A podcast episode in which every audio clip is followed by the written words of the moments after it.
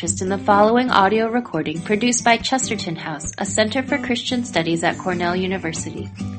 Support for Chesterton House comes entirely from listeners like you, and we invite you to help us continue making the recordings of past lectures available at no cost through a donation to the ministry. You can find additional resources and make a donation at w w w dot chesterton house dot org. This audio recording is copyrighted and unauthorized duplication is prohibited. Storied living is what I've called this session here. Um, about a year and a half ago, I was flying across the country from Washington to Los Angeles, and I was to lead a session a few days later with the two people who had created the film Cars by Pixar Animation Studios. Uh, some years ago, I got involved in a project that we've called the Wedgwood Circle, and it's an effort to put into the same room people who are artists and people who are investors and ask, could we invest in the culture together? Could we care about the way the world works out together? So if you can imagine, you know, people who make movies or who make music or who make plays, or some of you more close to New York here, you know, Mako Fujimura is a part of this effort as well, and so many people who, who you know, paint paint as he does. How could we somehow enter into the gallery worlds of New York, the music studio worlds of Nashville, the um, the filmmaking studios of, of, of L A? How would it be possible actually to to think about a life together where we would actually care about the way things turn out, rather than cursing the arts or cursing Hollywood or cursing Nashville or cursing New York? What would it be like to say, what about if we saw ourselves as responsible for how things work out here? Can we do this together? Not as an effort to make parochial art, to make Christian hamburgers, so to speak, you know, to make more Christian songs or Christian films or Christian paintings, but how could we actually enter into these public squares and do the very best work in film, the very best work in theater, the very best work in, in song? Um, That's been the driving ambition behind the Wedgwood Circle. Wedgwood comes from Josiah Wedgwood, who was a businessman who was a part of the William, the Wilberforce community two hundred years ago in England, this Clapham community of people who gave thirty, forty years of life to seeking the abolition of the slave trade. And after ten years of Wilberforce as the member of Parliament, walking into the Parliament year by year, seeking to introduce a bill to abolish slavery, and every year being laughed out of the Parliament, they rethought their strategy. And along the way, they came to conclude, in the language we now use in the Wedgwood Circle, that the culture is upstream from politics. If there was going to be a change in the political laws of England, there had to be a change in the culture of England first. Because, you see, politicians at their best and worst are always finger-to-the-wind kind of people. Um, it happens in Congresses, it happens in parliaments. With any kind of work between a people and a political entity, you know, if the members of Parliament don't think the people really want this, of course they're not going to put their own lives and livelihoods and careers on the line. That just isn't how it works, actually. Um, so we began to think through together, inspired by Wilberforce and Wedgwood, who made a significant effort in their own day. Wilberforce rethinking the strategy with his friends, Wedgwood being a businessman who, if you have Wedgwood china Uh, in your home at all, this is the family of Wedgwood, Josiah Wedgwood. And he created a plate uh, as a part of this effort to address the culture. Uh, we would call it rethinking, reweaving the social fabric of English life. Because you see, as long as slavery was not seen to be a problem economically, politically, socially to the English people, why would the Parliament make a political decision to abolish it? It would cost them too much. It was the engine that drove the uh, British Empire, uh, candidly. And so they began to address, you know, all sorts of things. And Wedgwood introduced a plate. It's a Wedgwood blue plate. I have a copy in my office. With a slave in chains and the words over the top, "Am I not a man and a brother?" And they sold the plates. They were not philanthropic offerings to the English people. They sold them. They sold little cameos of the slave in chains, would put them on their dresses or suits. And they began to be a conversation starter in English society. If you can imagine cutting through your roast beef and potato, you know, and all of a sudden having this question emerge off the plate at you, am I not a man and a brother? Well, you see, among many other things, addressing child welfare reform, uh, chimney sweep reform, education reform, agricultural reform, all sorts of reform efforts to reweave the social fabric of English life. after years of doing this, but they took that phrase, you know, and pictured it on this plate, which they sold to the English people, and it began to be part of a, you know, a widespread effort over the course of time to rethink who human beings were, what responsibility to humans one to, to another meant, and finally there was the ability some years later to actually achieve the, the political ambition, which was to change the law of the land. So inspired by that story of a artistic artifact created, uh, sold, merchandised, purchased, we created the Wedgwood Circle. And the idea has been, you know, could we somehow, with Karen Goodwin's help, who was the person who brought Les Miserables to Broadway years ago, uh, she wrote this, you know, Cameron McIntosh person in London and said, "Can I come up, apprentice myself to you?" And he said yes, and she walked, you know, in his office eventually in London, and he gave her a brown paper parcel with, she said, "It's an obscure French novelist. Read it, please. See what we think about it." She read it, and, you know, other things happened along the way, of course. But this became Les Mis. Um, and it first, of course, debuted on West End of London, then brought, she brought it to, to Broadway, and she's a part of the Wedgwood Circle. Uh, the effort here is to somehow introduce artistic, you know, products, plays, music, films, which actually enter into the public square, which are part of how we understand ourselves. This past year, you know, one of the most interesting new music groups, which people are listening to all over America, is a group called the Civil Wars. Uh, you know, you can't really walk around without hearing what they're doing. They are a new Grammy-nominated uh, uh, duo, and they've been a part of this conversation. I mentioned the Fray earlier. They've been a part of this effort as well in the world of music. But a couple of years ago, a year and a half ago now, I was to lead at a Wedgwood gathering out in Santa Monica, a morning conversation with these two people who were the storytellers for Pixar Animation Studios, who were behind the story called Cars. I have no interest in NASCAR. That's not a good thing or a bad thing. It's just true of me. Uh, I'm not much interested in animation, really. But I thought if I'm going to lead the conversation with these two people, I probably ought to watch their movie first. So I downloaded it on iTunes and watched it across America that day as I was flying uh, uh, one coast to the other. I was so surprised. Um, what a good, good story it was. Do you know it? I mean, if you've got a three-year-old in your house, of course, you probably watched it five hundred times. Um, I've got a three-year-old friend whose name is Walker, who actually sleeps with a little Lightning McQueen car in bed night by night. You know, another little friend, you know, who lives on Capitol Hill, and and uh, you know, he's six now, but he's watched. He would watch this film every day of his life if his mother said yes, he could do it. Actually. Um, And you know what? I like it too. I think it's a great story. It's an amazing, surprising story. It's a story really about, you know, this person who's so full of himself in this Lightning, car, Lightning McQueen world of NASCAR racing. He doesn't need anybody else, and he's sure of it, really. And he wins his, you know, races, and the big race happens, and it's this, you know, tie at the very end, and they all three get invited to do one more race one, one week later out in Los Angeles, and they travel in their big semi-trucks across America, and late in the night, Lightning McQueen is bumped out of his semi in the, you know, highways of the American Southwest and ends up in Radiator Springs, of all places.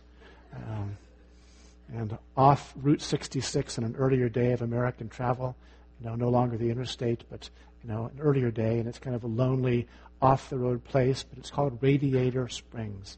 You can just imagine, really. And over the next several days, I won't go into the detail, and I won't show you, though I might love to show you, actually. But I, just to tell you, the next several days, what happens in Lightning McQueen's life is that he is transformed as he begins to understand something about the reality of the world in which he lives. What is the reality? That you see, as I was saying last night, about Wendell Berry's work.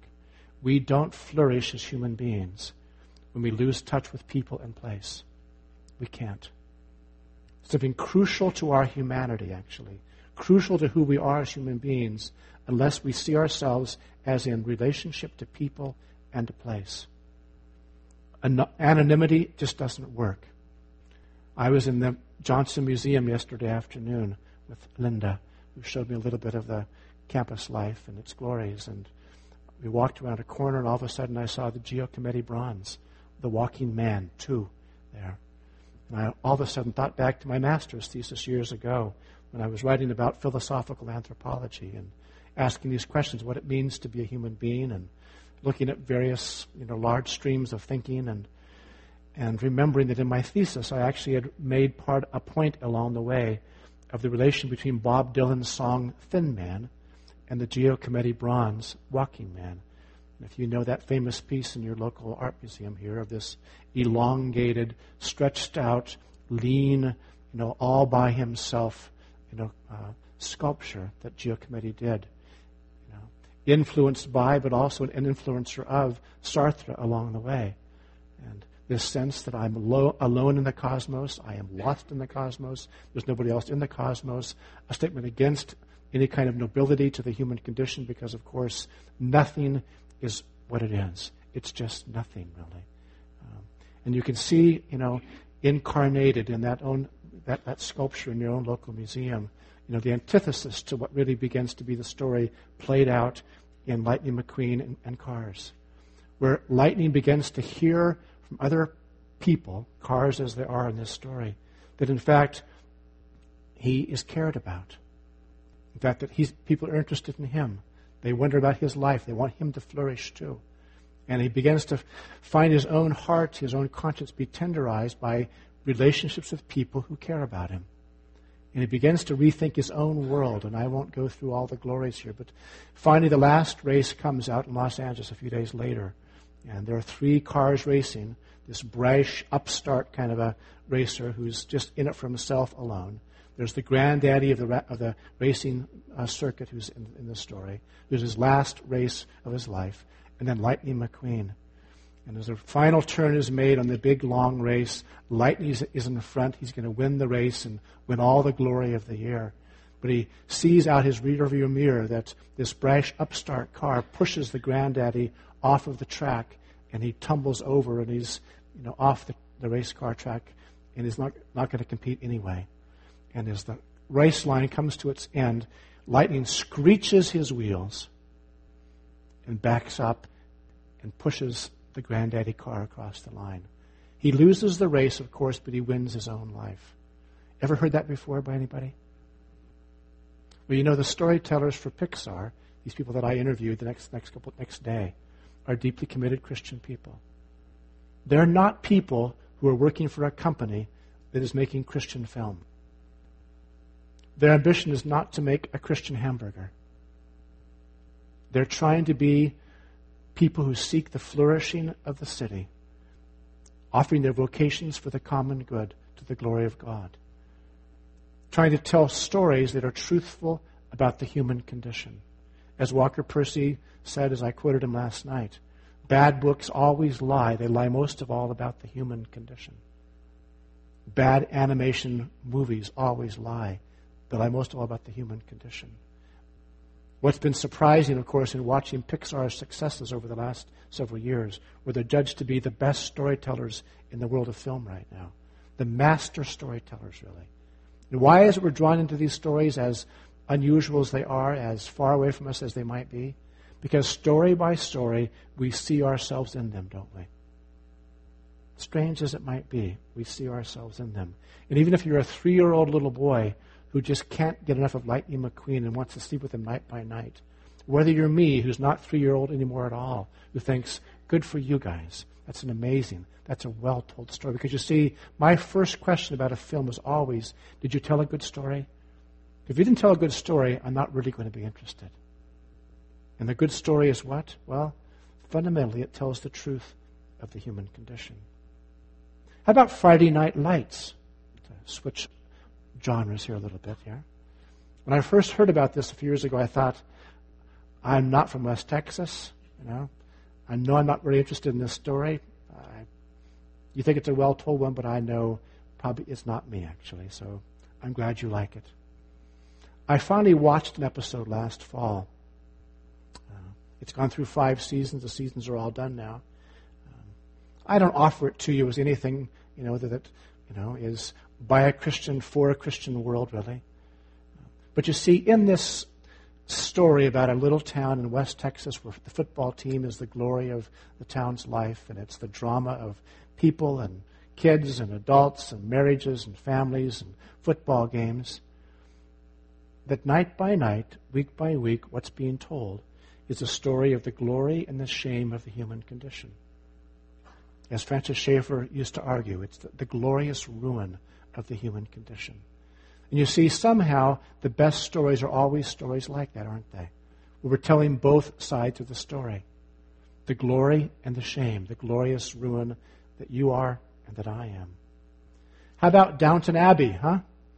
If you are P B S watchers and you can't get enough, and week by week you're just hoping that you can last another week because, you know, this masterpiece theater is going to offer you one more window into, you know, nineteen fifteen and seventeen and British life and manor house living and, you know, the drama of upstairs and downstairs and this English life. And um, well, why is it that you like it? When I say the name and you smile and you, all I haven't seen it, but some of you have actually seen it and you love the story. What is it you love about the story? What is it you love about the story?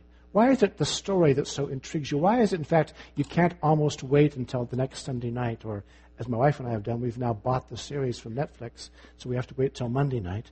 But I don't like to watch commercials at all, and I want to watch it at my own leisure, and so that's how we've done this, really. Um, but why is it? What is it about a story, whether it's Pixar's stories or the Friday Night Lights story or the Downton Abbey story? What is it about stories that so draws you in, that draws me in? I know as a little boy listening to the Steve Frolichs of the world, you know, sitting in my little fifth grade pew, and I would be messing around with my pencil and paper, and all of a sudden I had the sense that the pastor was going to tell a story. And I'd look up, and I'd like, okay, what's this going to be about now? Now I'm interested, really. Why is it, you know, when Jesus is interacting in this conversation with the expert in the law that I mentioned last night?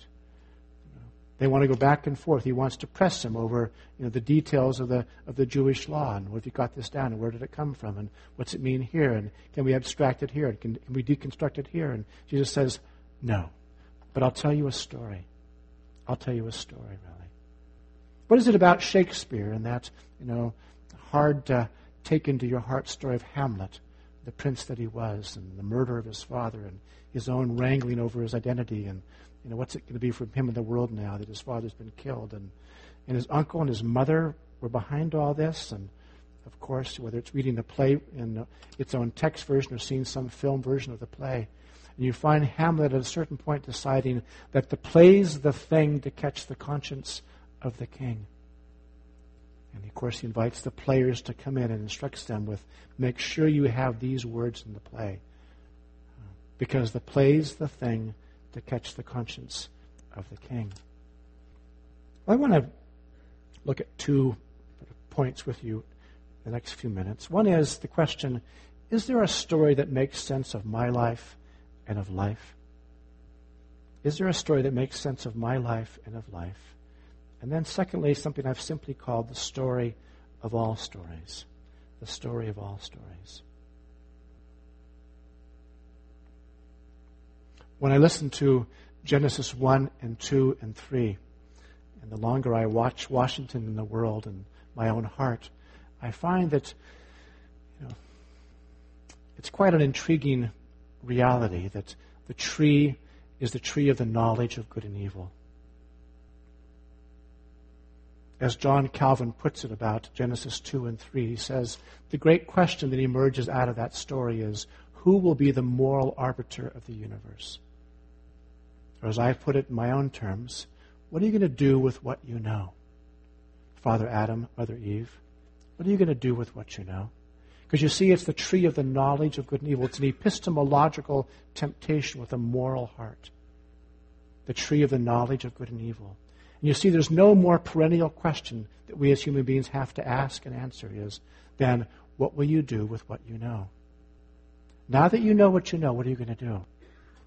There's nothing that's more perennial, and I would say there's no question more difficult to answer well than that question.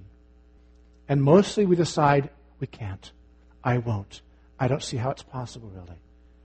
To do, to, what will I do with what I know? Well, I'm going to close my heart down, because you see, if I open it up as it ought to be opened up, it will hurt me too much. And Romans one, of course, is its own theological reflection on that reality, isn't it? that God in his own mercy and grace and sovereign purposes in history reveals so much of himself with such clarity and comprehensiveness that we as human beings are without excuse. And yet, and yet, we suppress that revelation, that knowledge, in our own unrighteousness because we don't want to have to live with its implications. We don't want to have to live with its, with its meaning. Why? Because in all sorts of convoluted, complex ways, like Calvin said, the great question in Genesis three was, who will be the moral arbiter of the universe? And you see, I want to be. I want to be. I want to be. I've put it like this in talking to countless twenty-two-year-olds and thirty-five-year-olds over the course of years, that moral commitment precedes epistemological insight. It may be a mouthful here for Saturday morning, really. But moral commitment precedes epistemological insight, that we, we think out of our hearts, we see out of our hearts, we live out of our hearts. It isn't that somehow I'm waiting for, waiting for some great epistemological insight to be resolved before I can begin to follow God. I'll take questions that are serious questions until the cows come home. I have a lot of energy for that, frankly. I live my life doing that in some ways. But I'm always wondering, so where is your heart in all this? How is it that you want to live? And why is it, in fact, that the reality for you, too, will be that your heart is decided first? You've chosen how you want to live first. Let's try to get at that first, finally, okay?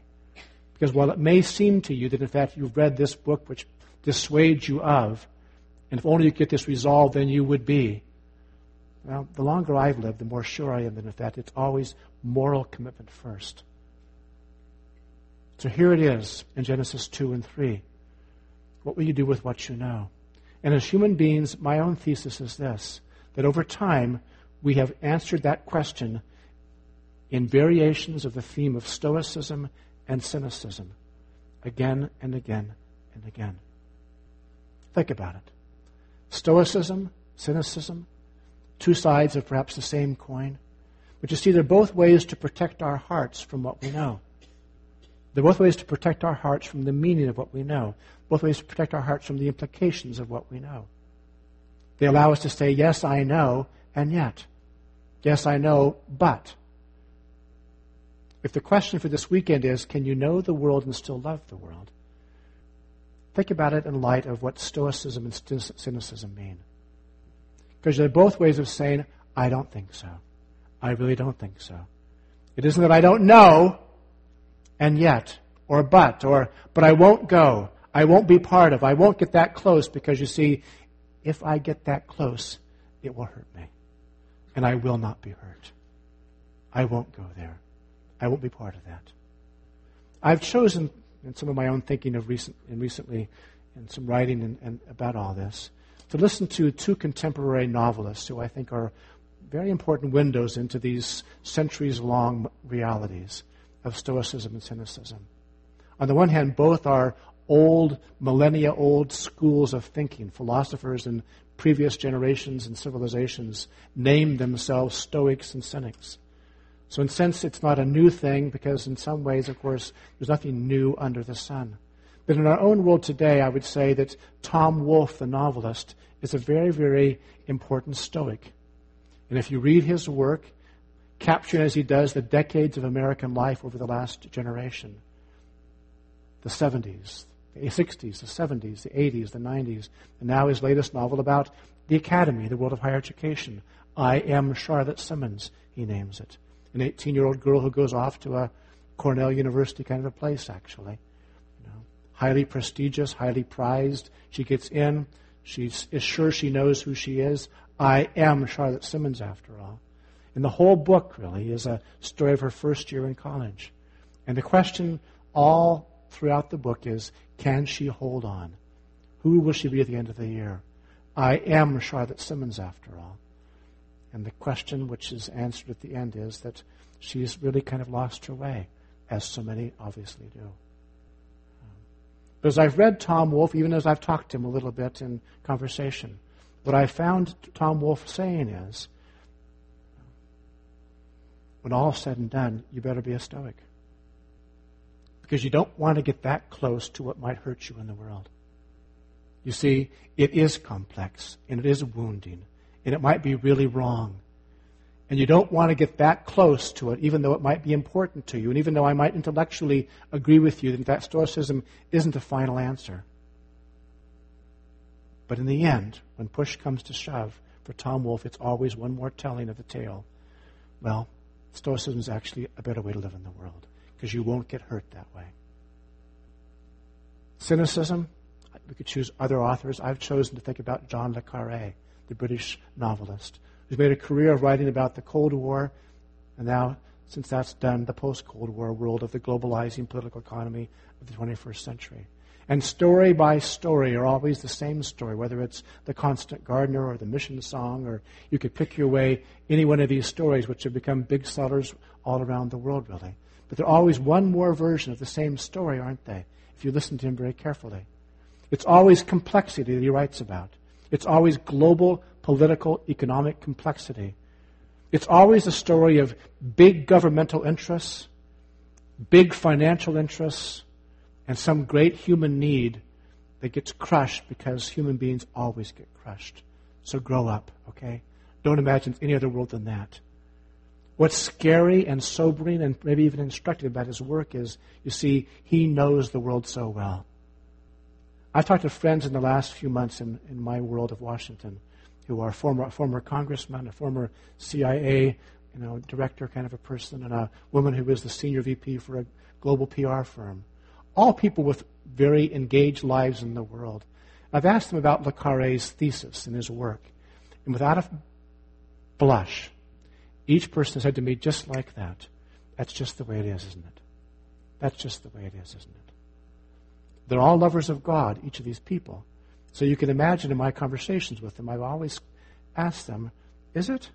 Is that just the way it is? Is it always just the way it is? And I ask, so what are you doing here anyway then? I mean, why are you still at this, if that's just the way it is? But you see, when I hear them, and I speak to you about this, dear brothers and sisters, I'm saying to you, we can't be romantic about all this. You know, it was is a fallen, fallen world. It is a wounded world, and so much of it is just not the way it ought to be.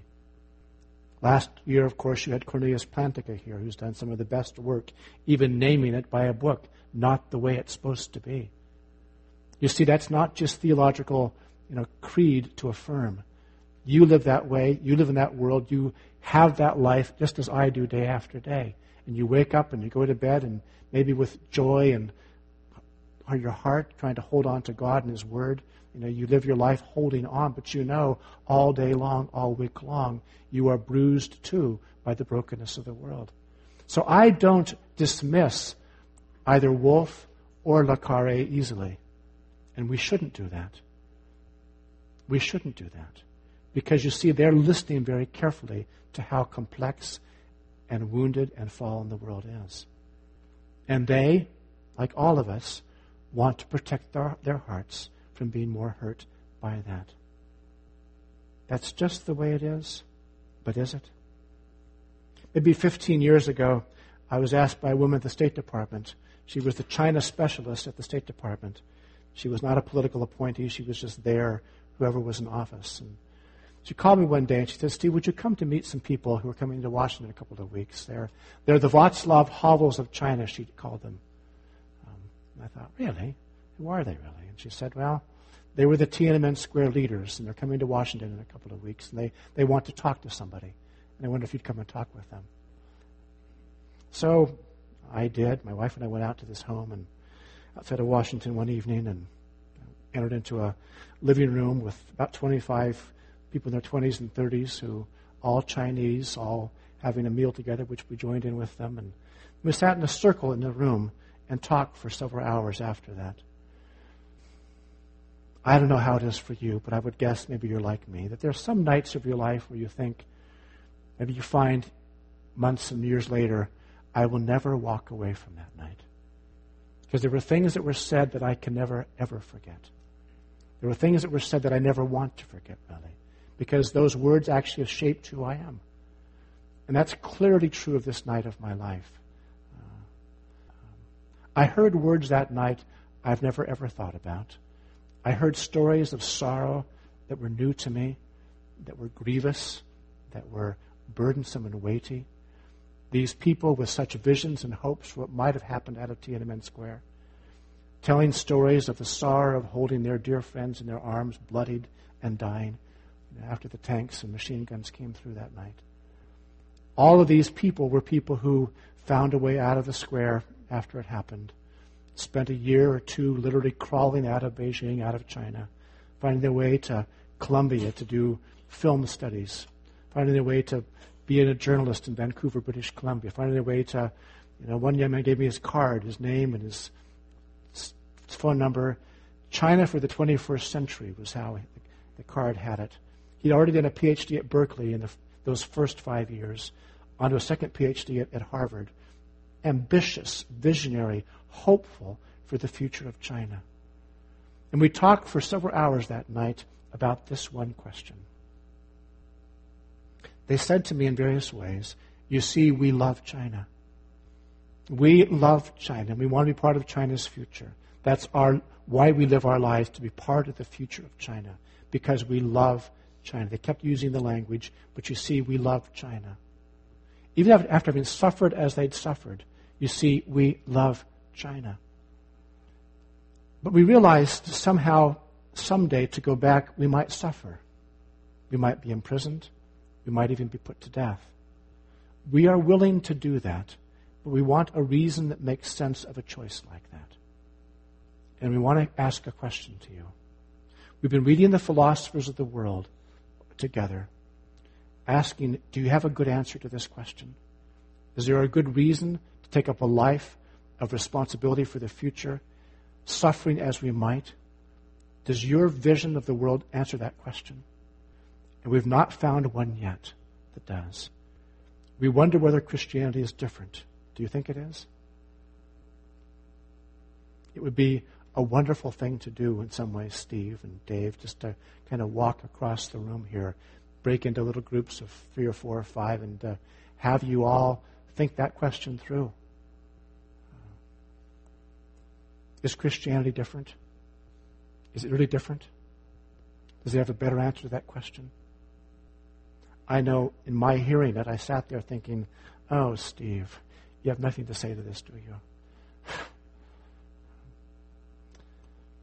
But I eventually entered into the conversation with them, and I, I talked about a writer who I've learned a lot from. His name is Leslie Newbigin. Maybe you read his work. Uh, having spent forty years in, Eng- in India, he was a, a British uh, theologian, pastor, I suppose. Um, with others, began the Church of South India in his years there. Came back into the West in his late sixties, I, I guess, and began to write books about the gospel in Western culture. A book called Foolishness to the Greeks was his first book, and then a book called The Gospel in a Pluralist Society, and then a book called Proper Confidence, uh, a book called Truth to Tell. All, bo- all these books exploring the question, does it still make sense to speak of a gospel which claims to be true in a pluralizing world? That's still a meaningful conversation to have. You see, whether it's the work of InterVarsity here at Cornell, whether it's the work of Bethel Grove Church here, you know, in, in Ithaca, my own reading is that unless people in these groups, campus ministries, congregations, are able to work their way through this question and a good answer for it, does it still make sense to speak of a gospel which is true in a pluralizing world? Then what are we doing, folks? I mean, why don't we just close the doors and, you know, go on to do something else with our lives? If it isn't really true in the face of the challenge of plur- a pluralizing world, then what are we about anyway? So Newbigin gave his life to these questions, and he tells a story in uh, The Gospel in a Pluralist Society about a long Hindu friend of his, a Hindu scholar. I once asked him, who was this man? He said, well, we've been friends for thirty years, and we would not see each other sometimes, and then all of a sudden we would see each other again, and we would enter right back into the deepest of conversations. Maybe you have friends like that too. You know, it's just like a kindred spirit where you just step right back into it. This is a Hindu scholar, and Newbigin, the Christian missionary theologian. And he said that the Hindu scholar one day said to him, well, you know, finally I've read your book, your holy book, your Bible. He said, you know, I, I don't know why when Christian missionaries came to India, they said, read this book too, add it to your supply. He says, I've now read your book, and it's a completely unique, unique book, actually. It's unique at two important points, the Hindu scholar said. It's unique because it argues for a comprehensive vision of human history, a story that makes sense of all of life from beginning to end. But it also is unique here. It offers a picture of the human person, the human being as a responsible actor in history. And, of course, the two go together, don't they? Its view of history and of the human condition. So in my response to this question, this weighty question from these Tiananmen leaders, is Christianity different? We talked about the Hindu scholar, about Newbigin, about the gospel, about the story the Bible tells, about history and the human condition. I mentioned last night that one of the surprises of my life was a few years ago being asked to speak at the Beijing Film Academy. And I found myself thinking about that night years ago with these Tiananmen Square leaders who loved China, who wanted to work for the future of China, and being asked to come in then years later by the Chinese government, basically, and to speak into their film academy and their film world and their film students and the futures of the film students and their work as China's storytellers. But making this argument, in fact, that good stories shape good societies, and it cannot be otherwise than that. It cannot be otherwise than that. Is there a story that makes sense of my life and of all of life? I think there is, actually, and I've simply named it here the story of all stories. One of the questions which I've asked of some of these musicians and artists that I've known is, can you sing songs shaped by the truest truths of the universe, but in language the whole world can understand?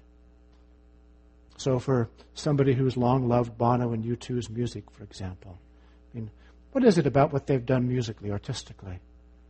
In some way, they've found a way to answer that question, haven't they? To sing songs shaped by the truest truths of the universe, but in language the whole world can understand. Again, the phenomena always intrigues me. Plastic cups of Coors raised overhead, singing the songs of Zion, thinking, this is my music too.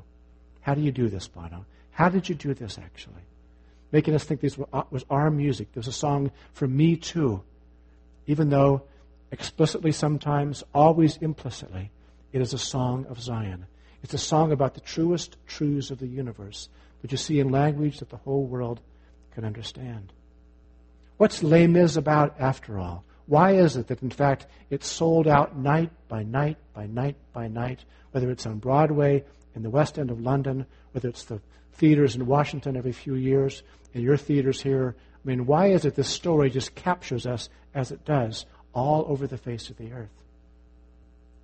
I know when I think about it coming to Washington, when it comes in its odd moments, I think Billy Graham has come to town, hasn't he? You know, it's a story of amazing grace one more time. Surprisingly, it is, really. Jean Valjean and Bishop Bienvenu and Javert, and these stories played out of the glory and the shame of the human condition, but a story always, always, always with this deepest of all threads of an amazing grace being played out in the lives of people. And what is it that happens when we watch this? We find ourselves drawn in, don't we? We want more of this. In the last year or two, there's been a British musical group that's a very different kind of music than U two has done. They call themselves Mumford and Sons. Maybe you've listened to their music, but if you were a twenty-year-old or a twenty-five-year-old in America today, maybe in the world today, you would All, you would all know who Mumford and Sons is, musically speaking. They're a very, very interesting group, kind of an edgy sound, always remarkably thoughtful lyrics. Uh, there's a song called Sigh No More. It actually grows out of a Shakespeare line in As You Like It, Sigh No More. Um, but the song is about the meaning of love in this world, the meaning of love and how love might be. And in fact, even the line, a love as it ought to be, is part of the music of that song. A love as it ought to be. Don't we all long for love as it ought to be? When I hear them sing their songs, you know, I find myself drawn in one more time thinking, so what are you doing here, really? Because you see, in a whatever world, where it seems like the answer to every important question finally is whatever. Uh, what are you doing, Mumford and Sons? Offering us a view of life and of love as it ought to be. to be, as it ought to be. Where does ought come from in this world in which we live, actually? Well, the story that I would call the story of all stories is a story that begins actually with the word ought. It's a story of the world that ought to be. And then it's the story in the next chapter of the world that is. Broken, wounded, unjust, evil, hurtful. But the next chapter tells the story of the world that that can be. It can be something other than that, actually, and sometimes it is. And then the final chapter of the story tells the story of the world that someday will be. We call this story the story of creation, fall, redemption, and consummation. It's a story that in some ways you could say is explicitly told in the Scriptures from Genesis to Revelation. Jesus himself, asked about the meaning of marriage at one point, says to his inter- you know, those who were questioning him, well, what was it supposed to be like? What was this meant to be like at the beginning? Let's go back there to before the fall. You find Augustine, four centuries later, explicitly naming this four-chapter story in these words, posse peccari, posse non peccari. Non posse, non peccari. Posse, non peccari. Non posse peccari. Right? I'm not a Latin scholar, and probably you aren't either, really. But what Augustine was doing in naming these moments in redemptive history, posse non peccari, non posse peccari, it's ab- we are able to sin, we're able not to sin, is his reading of the human heart at creation. At the fall, not able not to sin. At redemption, able not to sin. At the consummation, not able to sin. And you see Augustine in his own vision of human life under the sun played out in the City of God and the Confessions and commentaries upon commentaries of the Bible story. He ex- explicitly many times and implicitly always is thinking about life in light of this story of creation, fall, redemption, and consummation, of ought, of is, of can, and will. I think like this. I live like this. I pray like this. Do you? You see, we need a good story that makes sense of the oughts of life, of an ought in life. And you see, to have a story like that is critical for a good life. I mentioned Wendell Berry a few times, and I'll just throw him your way again. In a surprising way that you might smile at, I work for the Mars Corporation some parts of my life. One of the other collegial partnerships we have in the Wash Institute is the Mars Corporation. We're not making M and M's along with them, um, uh, nor are we making Skittles or Snickers or Dove ice cream bars or anything really. We are coming alongside them in some of their projects, uh, particularly a project by the work group of the work group of Catalyst, which is the think tank of Mars. It's headed by a Frenchman named Bruno Roche, who is a Huguenot Christian. He lives in Brussels, which is Mars's European headquarters. He is on the Nobel Prize Committee for Economics. He's a very, very thoughtful man who loves God and who's trying to be like Daniel. He actually sees Daniel as a figure in his life, as a shaper of his own sense of vocation. And Bruno, some years ago, said to me over breakfast, he said, Steve, I don't think the financial paradigms that run the world are, are going to be sustainable. This may be more than you wanted on Saturday morning, and maybe more than you want to really talk through here. Bruno's argument was this, about a year and a half before the financial markets imploded in the world. He said, if all we ask about a business is that it increased shareholder profit that quarter, it isn't a big enough question to ask. He says, businesses need something more than that. A healthy economy requires more than that. I asked him, well, like what, Bruno? He said, well, twenty years ago in my own graduate work, I got enamored by this biblical vision of Jubilee. I've been thinking it through for all the years since then. What does Jubilee look like? And he said, I never been able really to work this out, but he said, you know, I'm still committed to trying to think through what an economics of mutuality might look like, was how he named this. And so we began talking and talking and talking. Over years we've been talking, and I've drawn him into things, and he's drawn me into things. And finally I said to Bruno, we need to go visit this man named Wendell Berry, I think, someday. He's been writing about this kind of view of economic well-being and community and society and the world for a long time. Let's go talk to him about this. And so we did a few summers ago. We flew down to Kentucky and spent a day on Berry's farm just talking this through, this economics of mutuality, of, a, of an economic vision which somehow had at its very heart the complexity of a more complex bottom line, a bottom line that honestly accounts for true profit, because Mars is never going to be giving away M and M's to anybody, I don't think. That's not the long-term ambition here.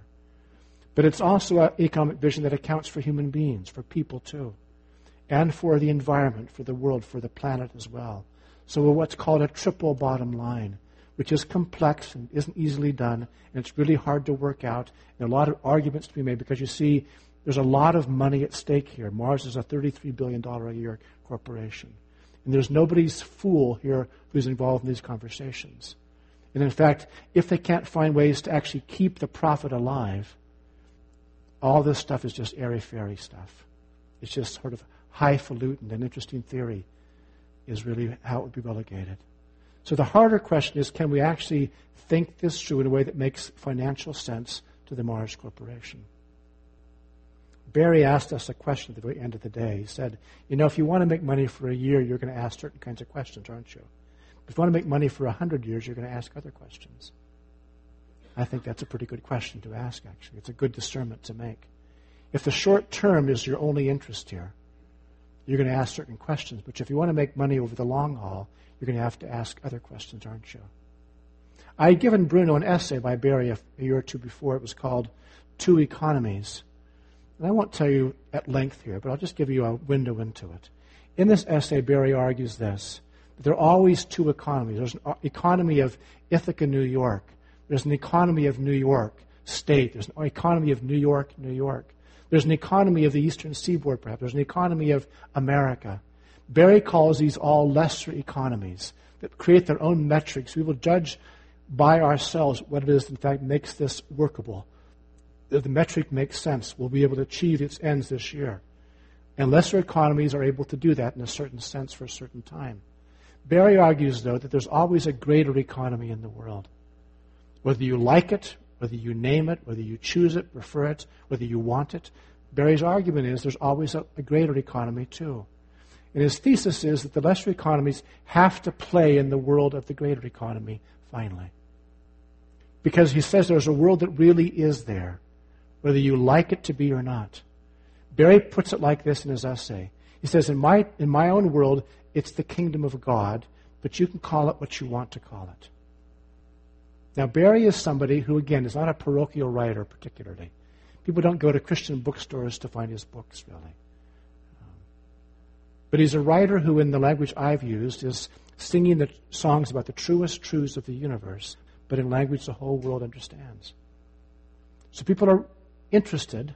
Some reject, some resist. I'm not arguing here that he is the final word on anything in the world. I think he's a thoughtful observer. He's a thoughtful critic. He's a thoughtful, you know, arguer about the way that life might be and, and ought to be. But you see in his Two Economies essay, which Bruno would say now is the genesis, it's the founding idea behind our Economics of Mutuality project within Mars. It really is an argument, in fact, that, you know, there is a world that ought to be. There's a way that, that things ought to be done in the world for us to be to, to live in it rightly, economically as well as very personally and privately, publicly as well as personally. You see, that really is the comprehensive vision of God's kingdom, isn't it? It isn't only for the most personal responsibilities of life, it's for the most public relationships of life. And you see, if Jesus, as Kuyper put it, isn't in fact Lord over every square inch of the whole of reality, I'm not really very interested, actually, and you shouldn't be either. It's only a very narrow, privatized, compartmentalized life which, you know, your faith informs. You know, why, why really? You know, it's a hard thing to work out, this business of faith in a pluralizing, secularizing, globalizing world. But you see, that is our vocation, and we need each other to do it, which is why this has been called an economics of mutuality. Implications for us? Well, maybe two here. In reading the Gospel of John, as I have tried to live in it for a long time of my life, I've stuck on certain passages in the course of this Gospel. And one of them is, you know, later on in the story where Jesus is contemplating moving towards his own death and the cross. And he's meeting with his disciples and he decides to wash their feet. And as John tells this story, he says that he knew where he had come from and where he was going. And therefore he was able to take off his cloak and begin to get on his knees and to wash the disciples' feet. He knew where he'd come from and where he was going. There's no commentary about it. Paul doesn't, you know, write a chapter or two in the book of Romans about it. It's simply the narrative of the life of Jesus. But think about it again. He knew where he'd come from and where he was going. You see, situated within this story, which is the scripture story of creation to consummation, Jesus knew where he'd come from and where he was going. And therefore, he was able to find his own vocation and with gladness and singleness of heart to give himself in service to his disciples. Lightning McQueen came to the same conclusion, didn't he? Not because Pixar was making a Christian story, but there were Christians actually telling the stories, finding a way to tell the, sing songs about the truest truths of the universe, but in language the whole world can understand. Even little three-year-old boys and five-year-old boys and, you know, guys as old as I am in the world who would think, that's a pretty good story, actually. What happens? Lightning McQueen decides, in fact, that it can't be just about him. In fact, he has some sense of who he is in the world. He's able to make choices then on behalf of somebody else to do something else because, in fact, it isn't just about him after all. Maybe he had no, found his own way to where I had come from and where I'm going. In fact, I'm able to give myself away to the world, sacrificially, in service, with gladness and singleness of heart.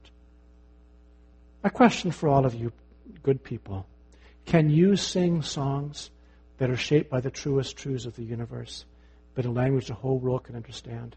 You see, at the heart of our own discipleship, the heart of our own vocations, as diverse as they are in this room, is this same calling, to be people who translate.